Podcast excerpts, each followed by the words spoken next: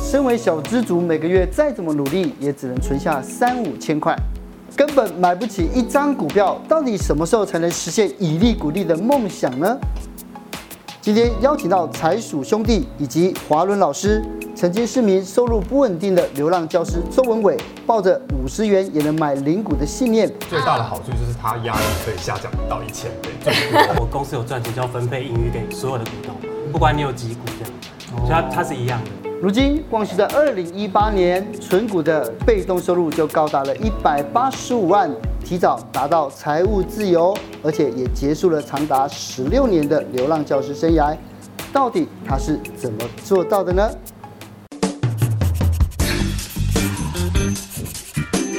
小鹿，你没有买过零股，呃，我自己没有，但是我身边很多人都会觉得说买一整张股票实在太贵了，对嗯啊但是下也下不了手。但是刚好有零股这个设计，所以每个月就算只有三千块、五千块的钱都可以入场。是，但零到底什么是零股呢？零股哈，啊，因为我们台湾的那个股票是一张是一千股，一嗯千一股张一千股哦。那早上九点到下午一点半这个时候啊，好，我们就规定只能买一张、两张、三张、五张、十张。对，。嗯可像比如说，我觉得 Seven 很好，可统一超一张三百三，三十三万，可我身上没有三十三万。下不了手。对，我对就我就三三千三，我就三百三哦，三百三就可以买一股这样。啊三百三就可以买一股对对对，嘛，所对以不对？从呃一点半以后到两点半这个收盘时，就是早上早盘结束之后，我们有几百块、几千块可以买。哦嗯，所以我觉得对于小资族、小资男、小资女一开始出社会的时候，我觉得蛮非常蛮蛮好棒设计的。现在听到觉得有点相见恨晚了，对啊，三百三十块就对进呀、场了没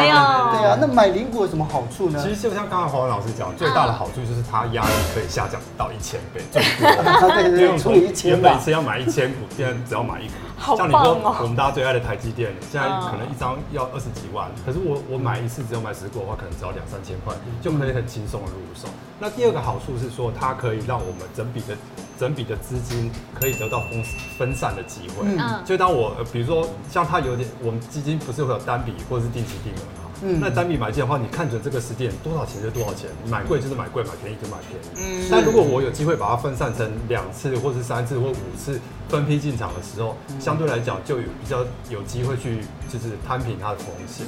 感觉上压力立刻减少超多。对呀、啊，对，比对如啊说，你刚刚说，比如说台积电嘛，啊现在两对比如说两百三好了，对，你好不容易存了好几个月，一年存了二三万，买一张，如果跌十块，一下跌二十块，就一万两万块，嗯，对。但是我如果这个月只有三千块，嗯，对，我就可以买，比如说买零股零股，对嗯然后下个月我又如果它跌十块没关系，我下个月还有薪水，再拿三千块再买，对是，所以平均分散成本，等于说这心态的问题啊，嗯就是说你买太贵贵，它有时候那个股价波动，你会觉得有压力，是嗯对啊。听起来适合玻璃心。而 且听起来有点适合像玻璃是心。分批进场的概念对对对，可是买零股的权益跟买整张股票的权益是一样的。一样啊，一样啊为。哦，那比如说啊，今天台积电假设配啊，比如统一超商，今天配嗯二十五块，是二十五块就是一张，你有一张统一超商，一张就是配两万五，是但是我只有一百股的话，一百股就是一千股的十分之一嘛，那我就配两千五。嗯哦对，假设你只有十股的话，就配两百五，那就一股的话就配二十五块。 25对，块你一股也是统一超商 seven 的股东啊。对那你股东，我公司有赚钱就要分配盈余给所有的股东，不管你有几股这样，所以它它是一样的。是一样的，对，配齐是一样的，那你也是股东，可以参加股东会。是然后可以拿纪念品，对不今天对？比现在零股人比较少， 对，以前以前一股就可以，现在可能要都要很多到一张两张我才们哦有的公司会规定下限，现在现在它它门槛越来越高了。哦可是你知道吗？我想起一则新闻，就是之前有跟大家分享过，就是有个食品大厂，它的那个一股大概是十六块左右，所以呢，其实你嗯看一千六这样子，吃一个大餐牛排的钱就可以买它一百股。然后呢，呃，它就是每次要发纪念品的时候，就发大概九百块的一个厨具锅子对，嗯然后很多小股东真的是小小股东，就冲着它的这个纪念品也愿意就是呃投资。对就买零股这样的以。前啦，早期大概十年前买个一股十股吼，你就领了好久。可是现在门槛比较高了，是，对，因为我们都我们大家都知道这个事情，所以我们大家都会去买零股。对对，刚刚刚主持人说，我买一股或买买买几股就可以领个就是九百多的出去。对啊对呀对，他现在可能就棒棒可能未来会这个门槛会提高。可是买零股有没有地雷？那我们在券商的交易的手续费上面会乘以零点一四二五帕嘛，它有一个最低的门槛，即使你低于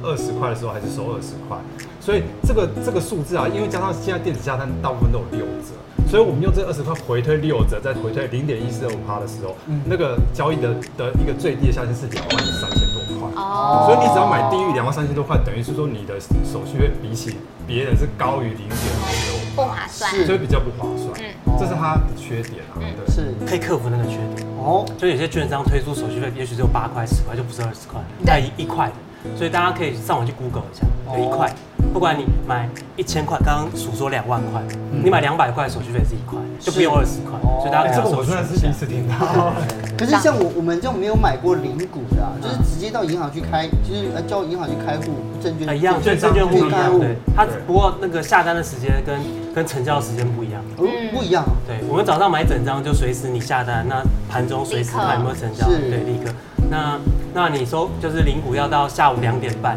呃哦的时候，你才会看到你有没有成交，不管你是卖还是买，哦对，要两点半它才会它才会集中一次撮合时间，看你有没有成交。哦，所以它是限定盘后交易，盘后交易是这样， 而且每天只有一次撮合的机会。对，但是我好像知道证交所最近在研议，其实零股在盘中的时候也可以交易，也可以撮合。那你觉得会发生什么样的影响这？个其实。这个话题其实讨论蛮久，很久在了一六年的时候也一直在讨论这个话题，对对对因为前几年因为成交量比较低，嗯那政府就是想各种方法来造势嘛，增加成交量，增加股市的热络度。每次这个新闻一出来，大家讨论都会觉得哇，好棒好棒，可以盘中就来做。对啊，尤其是对不对尤其是之前，比如说像大力光，他那时候到五六千块的时嗯候，也有说，哎、那可不可以分割他的股票，是方便其他人交易？对那像零股拆分就是一种，我原本是被限缩在最后盘后那那四五十分钟，对而且只有一次撮合嗯，它难度很高，流动性就自然不会好。那如嗯果把它开放到整个盘中的时间来一起交易的时候，那就可以增加它的流动性。可是会有几个问题啊，第一个是大家习惯。因为比如说大家像我都习惯像我妈我妈妈他们啊，就是他们现在下单了，都还是不是像我们都用手机，他们都还是打电话跟交易员还要说哎打电话去啊报我纸哦要我要十张。啊可是可是，如果你今天又有股又有张同时在交易的时候，那你喜不喜欢整够啊，喜不喜欢整丢，他就搞不清楚，很容易搞混。是哦你打电话这是一个我觉得还好哎，嗯你自己下单比较危险哎。哦，对，你就你大力光本来是要买一百股变一百张，你就完蛋了。对啊，对啊。就哦嗯，然后接下来就是说券券商的系统上面能不能跟着一起配合？哦对，还有就是大家习惯性的问题啊啦。是，可是应该来讲的话，如果这是一个市场，券商应该都有准备吧？所以对目前来讲的话，应该他们应付得来的，对啊。这个，因为它会牵牵涉到系统要修改的问题。是因为像比如说我们现在下单，如果单位你写一的话，就是代表一张就是一千股的意思嗯。那你零股同时两个两条线在交易的时候，那个交易机制怎么样都不会混掉，可能又是又其实我觉得习惯就好，那个城市应该是没问题啊。那像美国也是这样的啊，还是交易习啊对啊惯一样嘛，就习对啊惯了。是因为我看过黄老师的书，讲到说，其实零股交易最重要的是选股，对不对？嗯，选股，选股，那怎么样选股才不会踩到地雷呢？因为我们哈、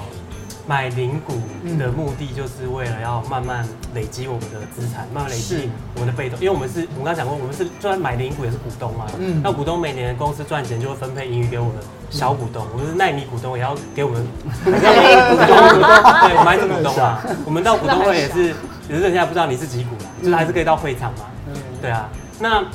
那不管是你买零股或整张，其实最重要的就是你要选什么股票。如果选错的话，嗯你是你是买零，不管你买零股还是买整张，其实都一样不好。对一样一样不好啦。是对，哦所以你选股有所谓的两大概念，对不对？我选两大概念嘛。对啊，是第一个心法我我比较不喜欢那种景气波动太大的。什么叫景气波动太大呃，？就是这个公司哈、它有时候会获利突然很好，大有时候大有时候坏不哦好。那为什么会这样子呢？嗯因为这个产业太竞争了，是太竞争了。那比如说，比如说，呃，一个，比如说一个沙漠好了，哦好好一个沙漠只有我一家卖卖水，是，哎、你来这个沙漠口渴就要跟我买。嗯，那如果有两家呢？嗯两家还好，哎、我们讲好就好。如果两百家呢？嗯两百家是不是互相会杀价竞争？是那这边紧，就是说我可能呃这个月哦，我我没有去沙漠旅行就没生意了，大嗯大家就不好了。是就太多竞争对手就会变，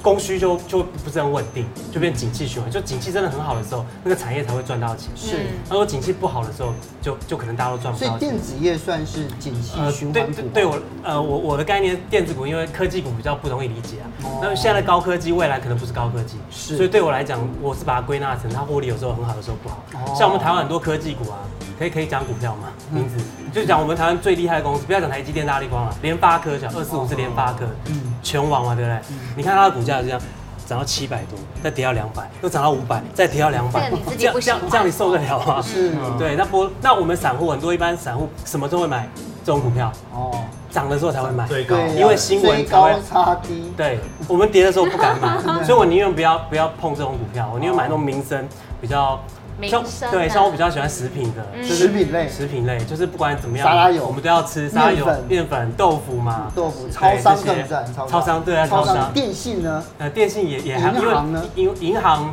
也还好啦，也就还是好不要太多家，就对了哦，就这个产业不要太多家。你看超商只有 Seven 跟全家嘛，嗯， OK 莱尔富好像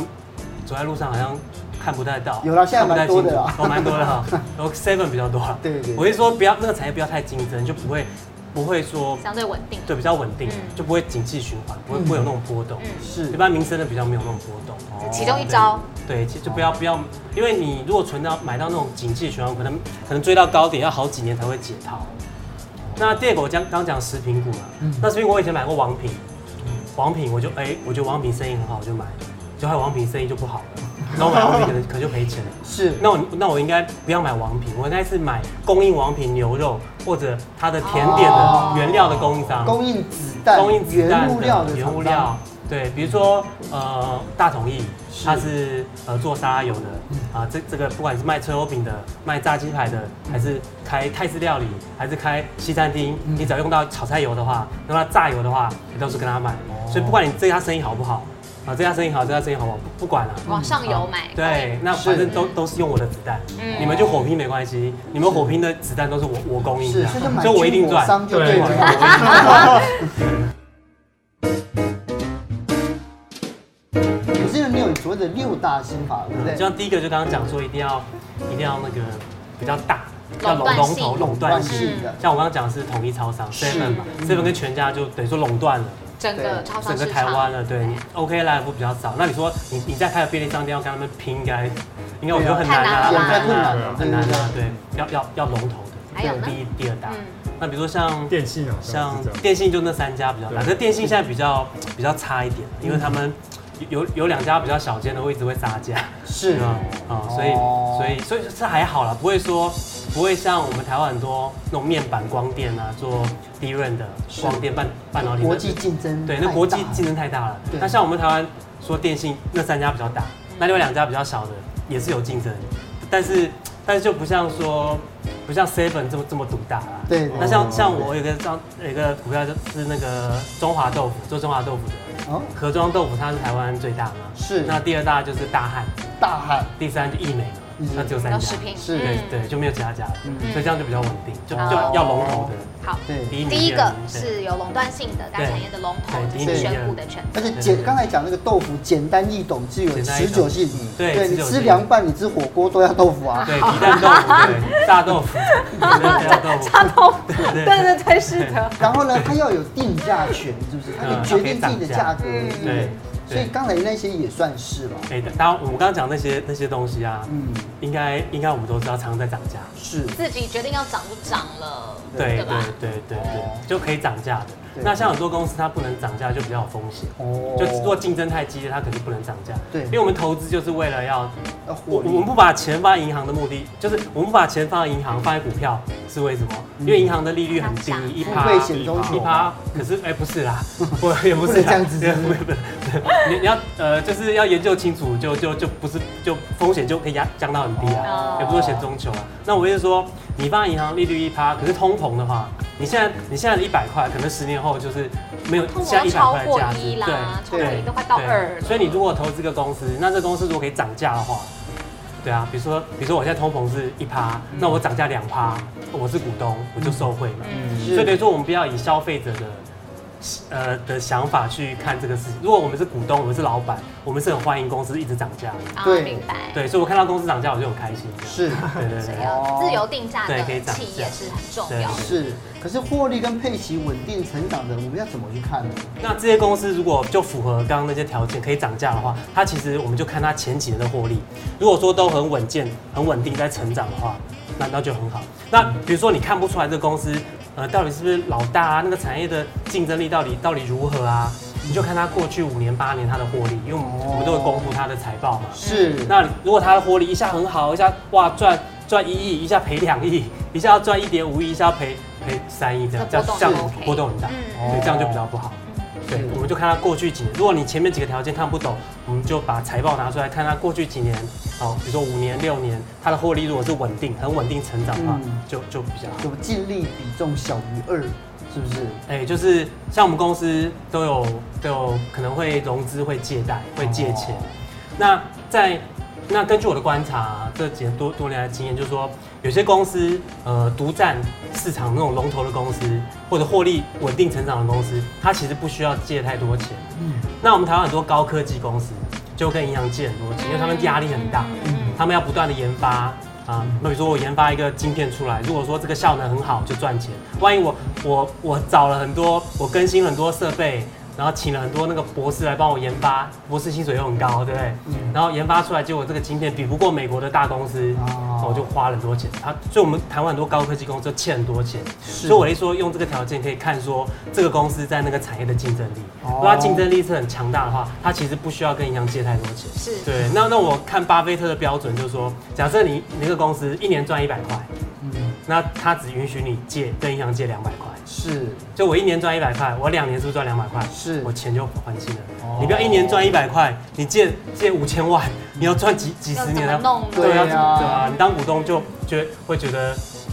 不好啊，这不么是不好。？所以还是要研究一下财报，对不对？对对对那属于自己呢，还有没有你自己独到的心法？其实我的我的我的方法跟华文老师大致上差不多，就是比较价值学派的。但嗯是我在进场的时啊候，嗯会有一个我自己的方法，像打麻将的方法。打麻将，打麻将是是不能缺一，对不对？嗯所以他的方法就是做法人偷偷持续买进，法法人嗯人偷偷这持续四个缺一不可哦买。进第一个是我们不是有一句话说“春江水暖谁先知，买鸭鸭先知先哦就知，是说，当市场在变化的时候，我我觉得外资就是那一个先知嗯那只鸭，对他不们，对哎我没有说他是 一样，就是他他他们通常就会比比动市作场比较上快啊动作比较快，会先知道消息面的东西。哦那另外一个问题是说，因为法人手上部位资金很大，嗯所以他发现一个标的不错的时候，他不可能一下子全部丢进去，因为马上就拉涨停就被所有人看到，大家就知道哦你在注意这个东西，所以他一定会是分批长期的慢慢的布局。持续的买进，那这样的公司啊，等它买到一定的量之后，通常后面都会有涨幅可以预期啊。哦但其实我们还是要回头来注意一件事情，是法人也很喜欢骗人。对呀、那要怎么样防止他骗呢？其实就是回到价值面、回到基本面的部分来看，嗯就是说它基本上是，比如说像它有，像我就会选至少是关股的，哦或关者注说它市嗯是场比较需求全强职、劲全职类股的，是它的呃呃市场流动性比较好，或者说它股比较大嗯嗯的，比较不容易被杀进杀出，因为其实法人彼此之间也会互相厮杀。对啊，那他当们我会发现，比如说量出来，就是成交量出来，然后开始亮灯，或者说开始被市场看到的时候，代表很多法人都进来要注意这个东西的时候，可能就开始要慢慢进入尾声。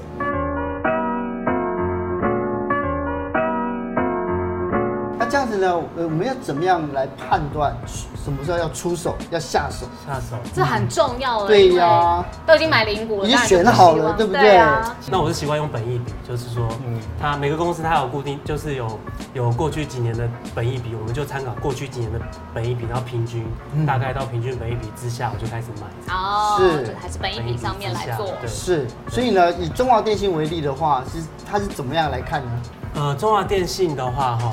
中华电信假设它呃配息配四点八元的话，对，好好，那殖利率是五趴，啊，那我们就等于说你要买九十九万六千以下，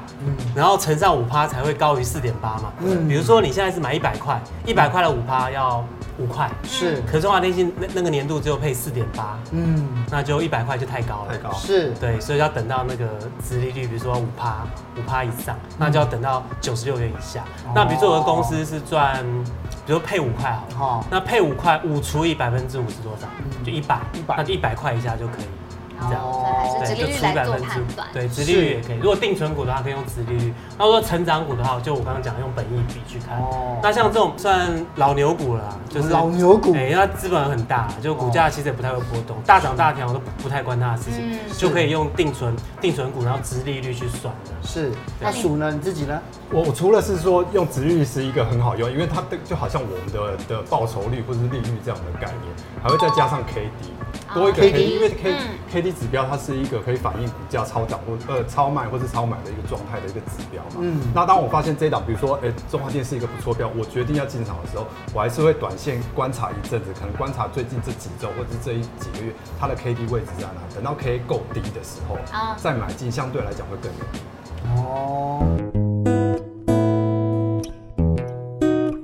所以我有一个问题，就是都已经是小资要选零股了，就有人会觉得说，我就是要定期定额稳定的进场，不想等到最后一次再呃存好了再买进。可是我听说这样子的策略也有一些些风险。对，其实定期定额一直是市场上从过去早期在推销基金的时候，对很常用的一个方法。嗯嗯，可是常常说定期定额它的好处就是，呃，比如说，呃呃，股价跌的时呃跌的时候，我可以买多一点单位；股价涨的时候，我可以买少一点单位对。我以前都是这样子买互对啊相攀比。可这句话其实讲对了，只讲对了一半一半，讲一半另外一而半已没有讲出来，是因为说这个标的它虽然可以抗波动，嗯因为你低买高高买。那 balance 的关系，对但是它是波动往上还是波动往哦下，结果是整不体一的样方向不同。哦假设说我我我现在都是买在附近，我可能固定的一个一个呃我的成本已经固定在一个区间，可是最后它开始不断的往下的时候，嗯那你整体的成本也都是一直往下走，所以那其实它只能对抗波动，但不能对抗趋势往下。哦就是我的意思是应该是说，就是说，如果你买错基金或买错股票了，嗯对啊，那不就管算你不管再怎么平抗均衡，对，对，不怎么抗衡都不那如果能真市场还是持续在萎缩，嗯对不对？对对，嗯所以像定期定额，它还有另外一个问题是说，因为它是定期每一批都呃每每一每一个期间都是固定一样的金额买进，比如说我每个月都五千块、五千块、对五千对块、太五千好嗯块，可是很少人去想说这五千块每一次的贡献度啊会随着时间降低哦哦。例如说我从第一个月到第十二个月都是五千块，对可是第十二个月的五千块，它占整体的影响的程度只剩下十二分之一。那如果拉到三年的时候，第三年的那个十二月的五千块只剩下三十六分之一。如果我我定期定有五年之后会变成变成更少嗯六十分之一，也就是说，即使是我后面买的贵或买的便宜，其实你前面的成本其实差不多已经固定哦了，你已经难以影响前面的成本更多了。是所以这是一个定期定额上面可能他们讲叫钝化的一个迷思。可是如果像晋级金额这种，就是真的标的物很好，它就持续在涨停的，对那当然就没有问题效益很好的，那就没问题。对，像哲信刚讲，就是说它的进入的时间点很重要。它虽然说我不用择时，嗯我不用挑选说我这个月到底是要五号还是二十号还是三十号买进，嗯没有差。但是开始的时间点很重要。如果是相对高档的时候开始，那你有可能一路往嗯，往下走，往下整理走，走势那我当然去挑一个标的，它现在位阶相对比较低的，那我嗯对哦往未来往上的机会就是相对会来会比较高，风险就会相对比较低。嗯，是，可是如果想要有纪律的理财，实际上定期定额也是很也是很好的一种方式嘛，对不对？对那要怎么样来注意呢？所以回到回到刚才定期定额的原理啊，其实选股还是最重要的。选股还就是是说重要选到一个它可以有持续获利，而且获利是稳定的、持续往上的标的，才会可以帮我们赚钱哦嘛。那第二个是说，当然就是说刚才讲的进入时间点，就是我的我买进的时间点越低，我相对在初期的成本就会比较低。第三点是像之前台股上万点的时候，是不是要适时的做停利的这件事情？对，因为之前因为台股上万点之后，很多人买台股基金，其实获利都大概有二三十趴左右。 所以你有赚到这一波吗？呃，那阵子大家好嗨哦。对啊，那要是没有没有那时候适度的停利的话，其实是后来下来这一波啊，可能又又又缩水又回来，所以我觉得在今是定时定额、啊，还是要适度地去检视获利的状况，设一个停利跟停损的标准。当获利达到一定的区间的时候，就可以把它实现，那可能去转换其他可能比较位置还比较低的标准。是，所以你自己的标准是设在哪里？例如说涨了二十趴够了， 诶、一般来讲，我可能会是会有分类型的啊。如分类果说型是比较我的核心持股的部位，就是可能是比较稳健型的那那些部位，就是呃价值型的类股的话，我可能给它容忍度会比较高一点，可能会到正负三十趴。哦正负因为它是好公司，是所以我不怕它，我不怕它出现这种系统性的的的风险。嗯可是它如果是比较偏标股的那种，我容忍度就下降到比较低，可能就是大概十趴左右。嗯，哦对，所以它只要出现十趴的涨跌啊，我可能就会想要把它处理掉。但你刚刚讲的那些东西，我们事后看起来，它的确是可以讲到这么后面。你有没有真的是评估错的股票的例子呃啊？有呃，对像王品，比如说我买买过 今天王王品，品中两枪。对啊，中两枪。王品来讲的话，对不对？它的每一年的年增率从二零一三、二零一四、二零一五，每一年你可以看到那个数字的变化，我们要怎么样去判断？对，它其实二零一三年以前哦，嗯嗯，哇，成长力很很大哦，嗯因为每次我们我们要去西堤淘宝屋，对啊都都要都都是定假位日要定位，一个月前定位，对呀然后我就买，然后买它就获利公布出来，获利真的很好，就一直股票一直涨哦，然后我买进之后，这还还是一直涨啊，嗯后来它就开始跌了。就看到生意不好，然后想说，我再观观察一下。可是 那那对下一季第四 还是摔到二十八。对对，其实我还是没买。还是没那股票卖。还是跌哦，还是没卖，已经快到成本了。我哦买我买涨嘛，后来跌跌到成本以下了。所以你看，年增率从百分之对四十五点八二，然后下降到十九点三九，然后一直对降到十七点六接受对，它实际上一直都在。对，其实后来到二零一四年第一季六趴，你会觉得好像回稳了，所以我到那时候还是没有卖。是我是三十八，三十趴，三十八去卖，对对对，第三季左右，你撑到第三季，所以三十那时候摔了百分之三十五点一对，。超过三十八，已经因为已经连续好几季了。嗯那那我是这样，如果说呃衰退个二十趴，大概连续三季、三四季、嗯三季，那就卖。那如果衰退三十趴，大概就就要分手了。是就分手喽是不然如果不卖的话，下一季多可怕！九十一91九十趴，一趴，王品啊从五百，它前一阵子跌到七十啊，它现在八十，现在八五百到八十，啊是我卖是卖四百一哦，我买四百五啦哦，他卖是卖在四百，哇，这真的差距很大对。但前面你也爆蛮久了，其实也盯了几季。对，盯了对盯了大大概一年半年吧，对半年以上，半年以上快一年。其实像它这个税后净利这样一直掉啊，是不是对它隔年的股利也会受影响？当然啦，当然啦，所以就对我们来讲，我们利益就会不好不对好啊，对，那你自己会，那你自己会看这用用这样子，也会看，但是我自己会回去检视我当初买的理由是什么，因为我买股票有个习惯，从我妈那里学来，就是我一定会把它记起来，你会写下来哦每一档股票。就是说，哦，我今天买进的原因是什么？哦，比如说我看好它，哎、可能是对法人持续买进，然后现在大盘位置在哪里，都会有相关数据记起来。你的今天写的原因是因为小鹿在电视上说他很好，你就买了，